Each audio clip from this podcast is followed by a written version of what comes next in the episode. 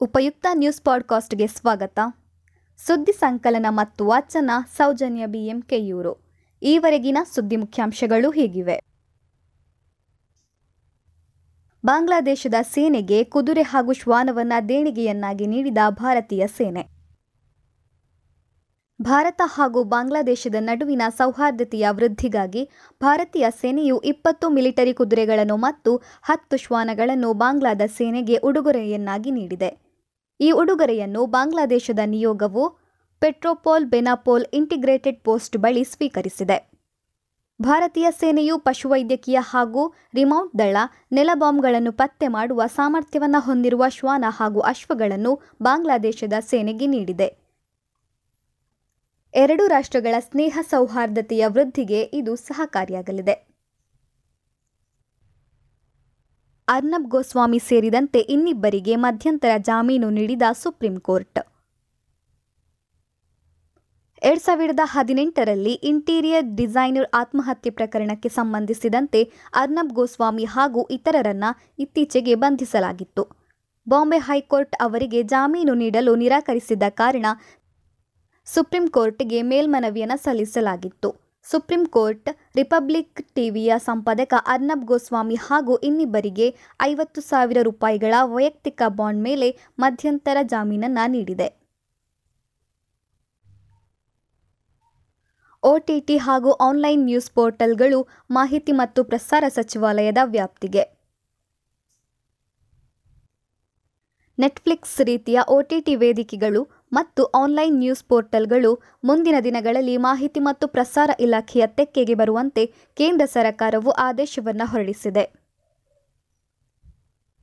ರಾಷ್ಟ್ರಪತಿ ರಾಮನಾಥ್ ಕೋವಿಂದ್ ಅವರು ಈ ಆದೇಶಕ್ಕೆ ಸಹಿಯನ್ನು ಮಾಡಿದ್ದಾರೆ.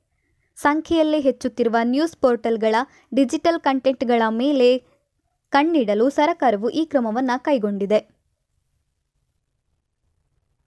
ಮುಂದಿನ ಐಪಿಎಲ್ ಆವೃತ್ತಿಗೆ ಸೇರ್ಪಡೆಗೊಳ್ಳಲಿದೆ ಹೊಸ ತಂಡ. ಎರಡು ಸಾವಿರದ ಇಪ್ಪತ್ತೊಂದರಲ್ಲಿ ನಡೆಯುವ ಐಪಿಎಲ್ ಆವೃತ್ತಿಗೆ ಹೊಸ ತಂಡವು ಸೇರ್ಪಡೆಗೊಳ್ಳಲಿದೆ. ಈ ಬಗ್ಗೆ ಭಾರತೀಯ ಕ್ರಿಕೆಟ್ ನಿಯಂತ್ರಣ ಮಂಡಳಿಯು ಮಾಹಿತಿ ನೀಡಿದೆ. ಪ್ರಸ್ತುತ ಎಂಟು ತಂಡಗಳಿದ್ದು ಮುಂದಿನ ವರ್ಷ ಐಪಿಎಲ್ಗೆ ಒಂಬತ್ತನೇ ತಂಡವಾಗಿ ಅಹಮದಾಬಾದ್ ತಂಡವು ಸೇರಿಕೊಳ್ಳಲಿದೆ. ಸದ್ಯಕ್ಕೆ ಇರುವ ಮಾಹಿತಿಯಂತೆ ಮುಂದಿನ ಐಪಿಎಲ್ ಆವೃತ್ತಿಗೆ ಆರು ತಿಂಗಳ ಅಂತರವಿದೆ. ಮುಂದಿನ ಆವೃತ್ತಿಯನ್ನು ಎರಡು ಸಾವಿರದ ಇಪ್ಪತ್ತೊಂದರ ಮಾರ್ಚ್ ತಿಂಗಳಲ್ಲಿ ನಡೆಸಲು ಬಿಸಿಸಿಐ ಚಿಂತನೆ ಮಾಡಿದೆ ಎಂದು ಮೂಲಗಳು ತಿಳಿಸಿವೆ. ಅಯೋಧ್ಯೆಯ ದೀಪೋತ್ಸವವು ಒಂದು ದಿನಕ್ಕೆ ಮಾತ್ರ ಸೀಮಿತ. ಅಯೋಧ್ಯೆಯಲ್ಲಿ ಆಚರಿಸಲಾಗುವ ಬಹುನಿರೀಕ್ಷಿತ ದೀಪೋತ್ಸವ ಕಾರ್ಯಕ್ರಮವನ್ನು ಕೊರೋನಾ ಕಾರಣದಿಂದಾಗಿ ಕೇವಲ ಒಂದು ದಿನಕ್ಕೆ ಸೀಮಿತಗೊಳಿಸಲಾಗಿದೆ. ನವೆಂಬರ್ ಹದಿಮೂರರಂದು ಉತ್ತರ ಪ್ರದೇಶದ ಮುಖ್ಯಮಂತ್ರಿ ಯೋಗಿ ಆದಿತ್ಯನಾಥ್ ಅವರು ಸಾಂಕೇತಿಕವಾಗಿ ಪುಷ್ಪಕ ವಿಮಾನದಲ್ಲಿ ಬರುವ ಶ್ರೀರಾಮ, ಸೀತೆ ಹಾಗೂ ಸೌಮಿತ್ರಿಯನ್ನು ಸ್ವಾಗತಿಸಲಿದ್ದಾರೆ. IPL Kieron ಪೋಲಾರ್ಡ್ಗೆ ಅಲ್ಟ್ರೋಸ್ car.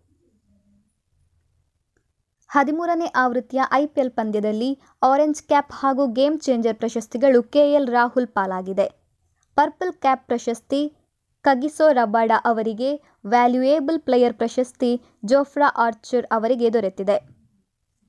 Trent Boult ಅವರಿಗೆ ಪವರ್ ಪ್ಲೇಯರ್, ಅತಿ ಹೆಚ್ಚು ಸಿಕ್ಸ್ ಪ್ರಶಸ್ತಿಯು ಇಶಾನ್ ಕಿಶನ್ ಅವರಿಗೆ ಲಭಿಸಿದೆ.